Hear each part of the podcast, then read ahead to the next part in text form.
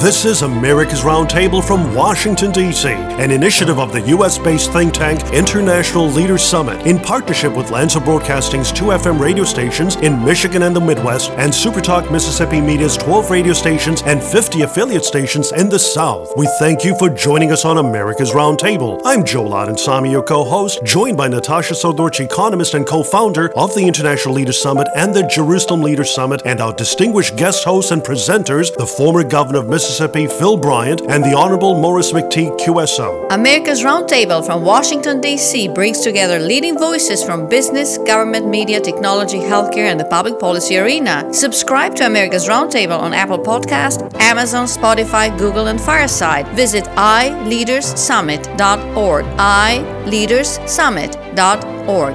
Welcome to America's Roundtable.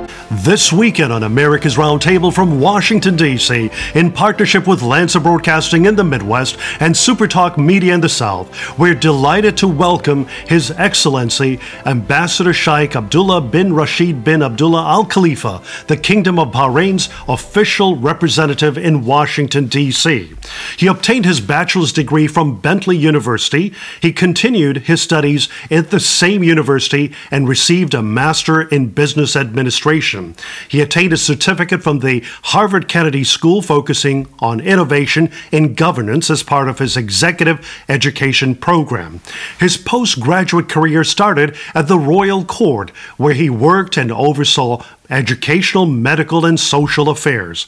In 2010, he was appointed as governor of the Southern Governorate of the Kingdom of Bahrain, the largest in size and with the highest potential for development.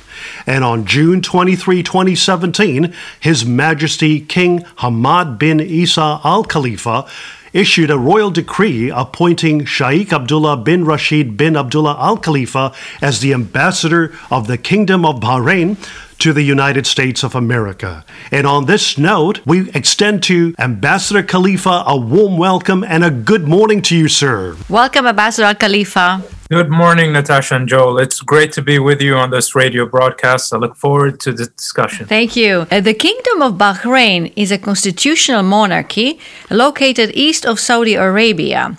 Uh, there is a long history of the U.S. Bahrain friendship and partnership. Missionaries from Minnesota visited Bahrain in the late 1800s and established an American mission hospital, which is still serving patients in Bahrain today. Bahrain is also home to the United States Navy's Fifth Fleet, which has been responsible for naval forces in the area since 1995. U.S. Naval Forces Central Command is responsible for approximately 2.5 million square miles of area, including the Arabian Gulf, Gulf of Oman, North Arabian Sea, Gulf of Aden, and the Red Sea. The U.S. Naval Forces Central Command's mission is to conduct maritime security operations, theater security cooperation efforts and strengthen partner nations' maritime capabilities in order to promote security and stability in the U.S. Fifth Fleet area of operations. Ambassador Al Khalifa, could you kindly share with the listening audience about this unique friendship and partnership between America and Bahrain? Well, this unique relationship is uh, long, it's deep rooted, and it's multifaceted. I think that uh, you clearly stated how long it it is. It started out in the 1800s, and we are celebrating the 50th year of formal relations between the US and Bahrain this year. But the interesting part is that it started out as a people to people relationship, and it grew to what it is today. I think that uh, one uh, radio broadcast session is not enough to talk about where we were from day one to where we've gotten today.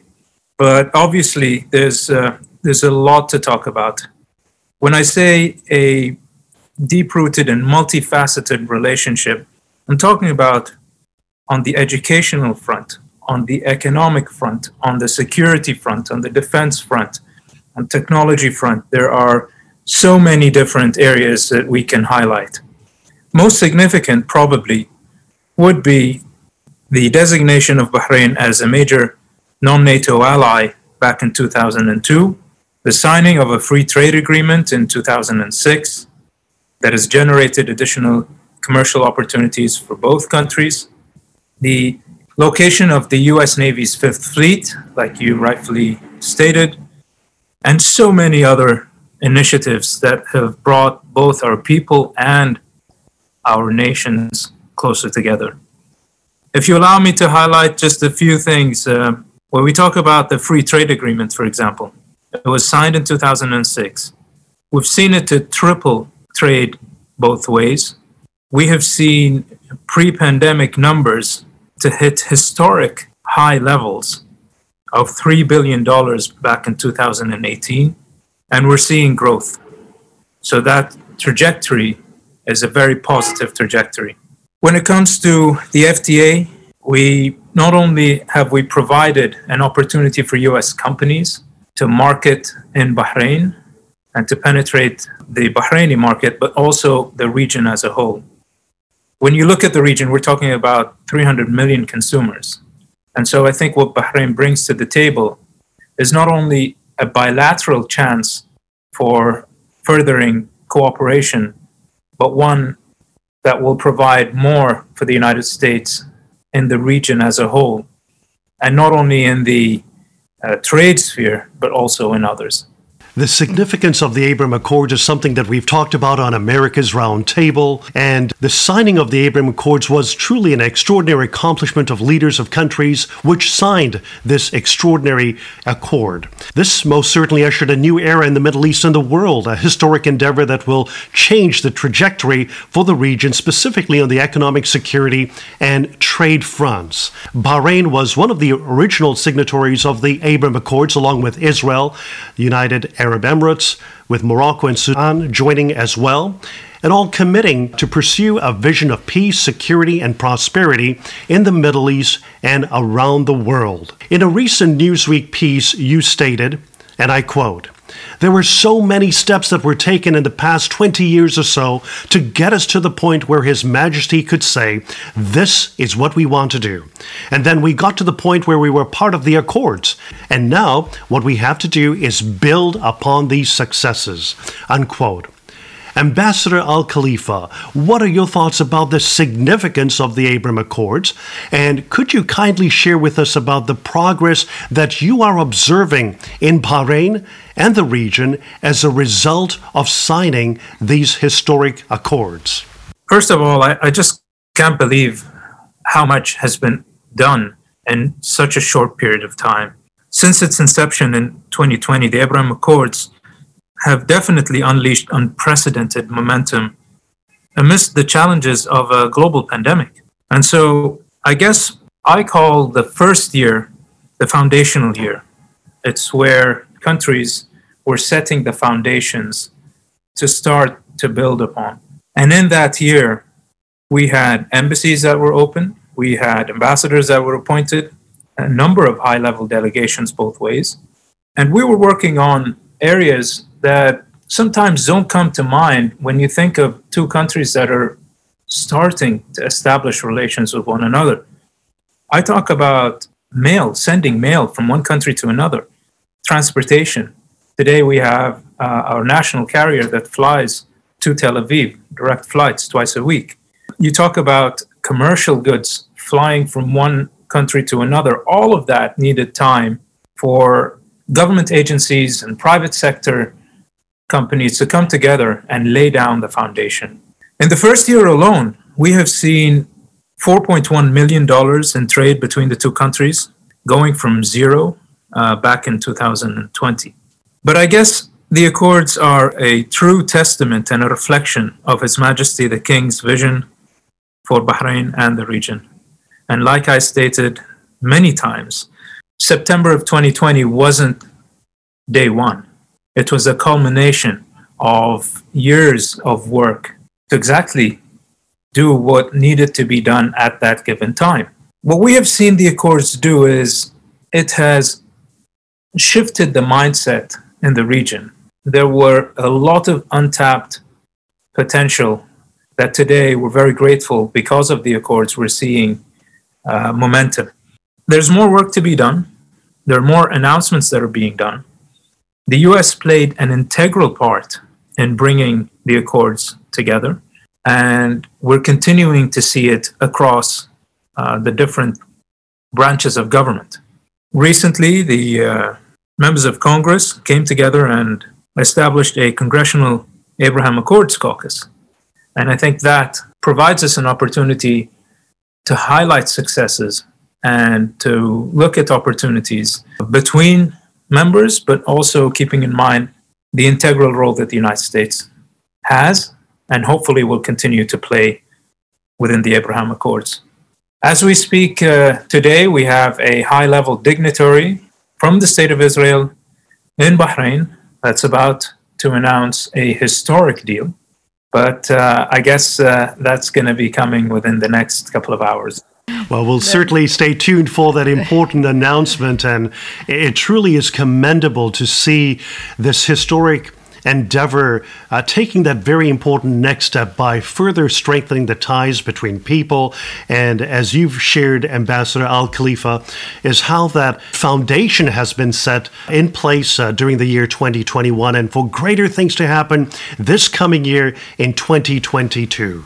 Joel, if I may interject for a second, there's an important element that I need to highlight is that Bahrain, for many years, has always had an indigenous Jewish society living in harmony within the country itself. Not only that, but we also have the only functional Jewish synagogue in the region that was uh, recently renovated.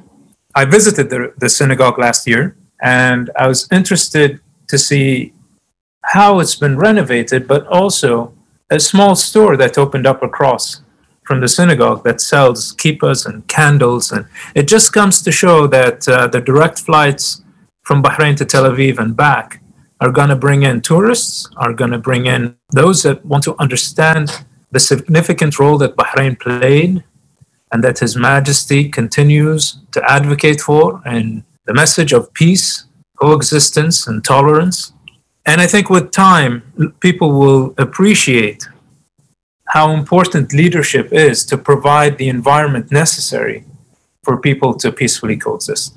Indeed. Indeed. We have learned, Ambassador Al Khalifa, uh, we have learned about Bahrain's thriving economy and its strong financial and technology sectors. Bahrain is home to one of the largest aluminum smelters in the Middle East region and in various reports mentioned as the top world's aluminum smelters ex China or outside of China. Bahrain is a major tourist destination. Uh, US and Bahrain signed a free trade agreement in 2006 uh, that you just mentioned, and also recently passed a new legislation which allows foreign citizens 100% ownership of their Bahrain based companies. When we met recently, you also shared about Bahrain building a free trade zone and establishing itself as a financial and logistical hub between Asia, Europe, and Africa. Ambassador Al Khalifa, what is your message to Americans who are interested in visiting Bahrain as tourists, potential investors, or looking for business opportunities? It is also interesting to mention that Bahrain has a population of 1.7 million people and access to a much larger market within Gulf Cooperation Council, comprising of estimated over 65 million people, as well as to the Arab League, which totals 407 million people of its member countries, mostly living in the Middle East and Northern Africa. Look, historically, Bahrain has always been on a trade route. Uh, it's been open for commerce, it's been open for trade. And I think that the demographic of Bahrain today is a clear reflection of that openness. And so, needless to say, trade and investment are one of the most important pillars within our society today. We've learned very early on that we needed to diversify away from oil. And so we started this process decades ago. We looked at different industries. Obviously, um, aluminum is our biggest export, and we are proud to say that uh, we've always relied on US technology to help us modernize the plant. And that was done very recently, and we uh, had a partnership with Bechtel that has brought us to a point where Bahrain is considered to have one of the biggest aluminum smelters outside of China. And so there are so many opportunities. I mean, the most important and most significant step that Bahrain has taken is that we have tried to create a healthy ecosystem that eases investment and growth while at the same time maintaining a high standard of quality of living.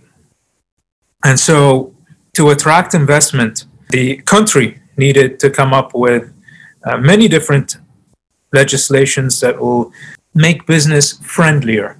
So, the establishment of the Economic Development Board, the launching of an economic vision called the Economic Vision 2030. All of these initiatives have helped us identify sectors and grow. Some of the most important elements within any investor that wants to come in obviously 100% foreign ownership of business assets, zero corporate tax, zero income tax, the access to a highly skilled and bilingual local and global workforce have positioned Bahrain in a unique uh, position to attract investment. So it doesn't come as a surprise to see companies like Amazon Web Services, Citibank, JP Morgan establish themselves in Bahrain and cater to the whole region. I shouldn't forget uh, the company that uh, produces uh, Oreo cookies is also situated in Bahrain. And that's a, a household delight. But uh, I guess what I'm trying to say here is that the government has created what is necessary to attract investment. We've also bridged between the local economy and the regional economy through uh, some of the initiatives like a conference that uh, we call Gateway Gulf, bringing in Gulf partners and ensuring that uh, companies that set up shop in Bahrain are able to access uh, neighboring markets as well. It's really wonderful to be able to discuss the potential of augmenting investments, commerce, and trade between the Kingdom of Bahrain and the United States. And as you've clearly articulated, uh, we're not looking at just the trade between America and Bahrain, but to a much larger market as well. And Ambassador Al Khalifa, could you kindly share with us about your most recent efforts and initiatives in your role as ambassador of the Kingdom of Bahrain to the United States of America? Well, there are uh, so many initiatives that were taken in the past four years that have led to uh, results. I'm happy to say that uh, because of our long-standing relationship with the United States, we were able to achieve a lot in the relationship. Uh, we've had so many different high-level delegations. We've signed so many different MOUs, innovative MOUs. One of them being the dedication of a U.S. free trade zone in Bahrain, giving U.S. companies an edge over any other company that's trying to set up shop in Bahrain. Uh, it's those different initiatives that have helped strengthen the relationship. But from an embassy point of view, we have seen that the most important element that will lead to success is information. And so we did two things. One, we launched a campaign called BahrainUSA.com. That website has all what is needed for anyone looking to invest, uh, relocate, set up shop in Bahrain, or even look at opportunities beyond trade. The other uh, is very similar to what we're doing here. I found that within the past four and a half years, I have heard so many interesting conversations that could be offered to the public. But unfortunately, they were in um, closed meetings and um, some gatherings. And so I said to myself, you know what? Why don't I launch a platform to enable people to hear some of what I had the pleasure and honor of hearing? And so uh, a number of uh, weeks ago, we launched a podcast called Bahrain Banter. That's great. And uh, I invite everyone to uh, to listen to it. We've had a number of episodes now, but it's one of the things where I'm on the other side of uh, the fence, asking the questions and not uh, having to reply to them. I just wanted also to share with our listening audience about the most recent news, and it goes back to the Fifth Fleet. Uh, namely, this past week, the US led maritime exercise was launched in Bahrain with the participation of 60 countries, including Israel.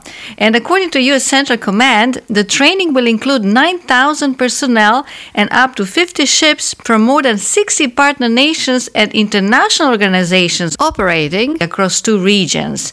And one of the fleet's primary tasks is securing the transport of oil shipments to the region amid continued tension with Iran. So, our partnership with Bahrain is really very significant.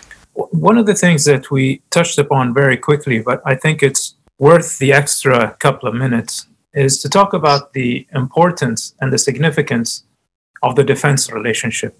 Because again, it starts out as a bilateral relationship. Bahrain signed a defense cooperation agreement with the United States. Yes, Bahrain was announced as a major non NATO ally, as a strategic security partner. But what we have been able to do is do more than what was expected by hosting a number of other like minded countries to assist the United States, Bahrain, and the others in maintaining maritime security in the Arabian Gulf. So, what that does is it basically lessens the burden on the United States, while at the same time provides a platform for the US to engage and interact with its allies from its base in Bahrain. There are multiple coalitions that were formed.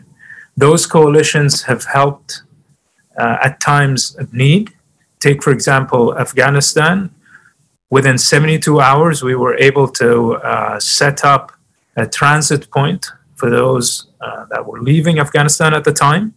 And it's those times where Bahrain highlights its, uh, its strength. And uh, I think that uh, it's an enduring relationship. It's one that we will see a lot of advancements in.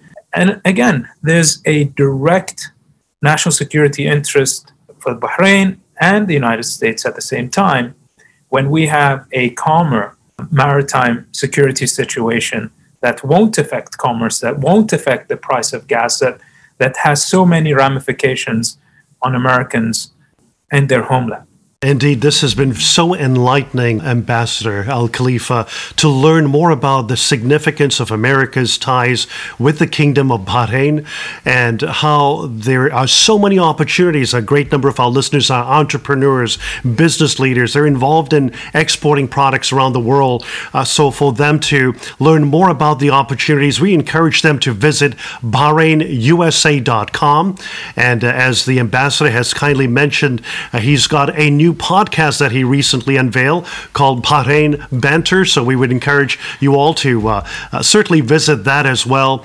And uh, we would just like to take this opportunity to thank His Excellency Ambassador Sheikh Abdullah bin Rashid bin Abdullah Al Khalifa, the Kingdom of Bahrain's official representative in Washington, D.C., to joining us here on America's Roundtable Radio. Thank you, sir, for your time. And we thank you so much for your continued leadership in drawing our nations closer on the important fronts of security, trade, commerce. Thank you, Ambassador Al Khalifa.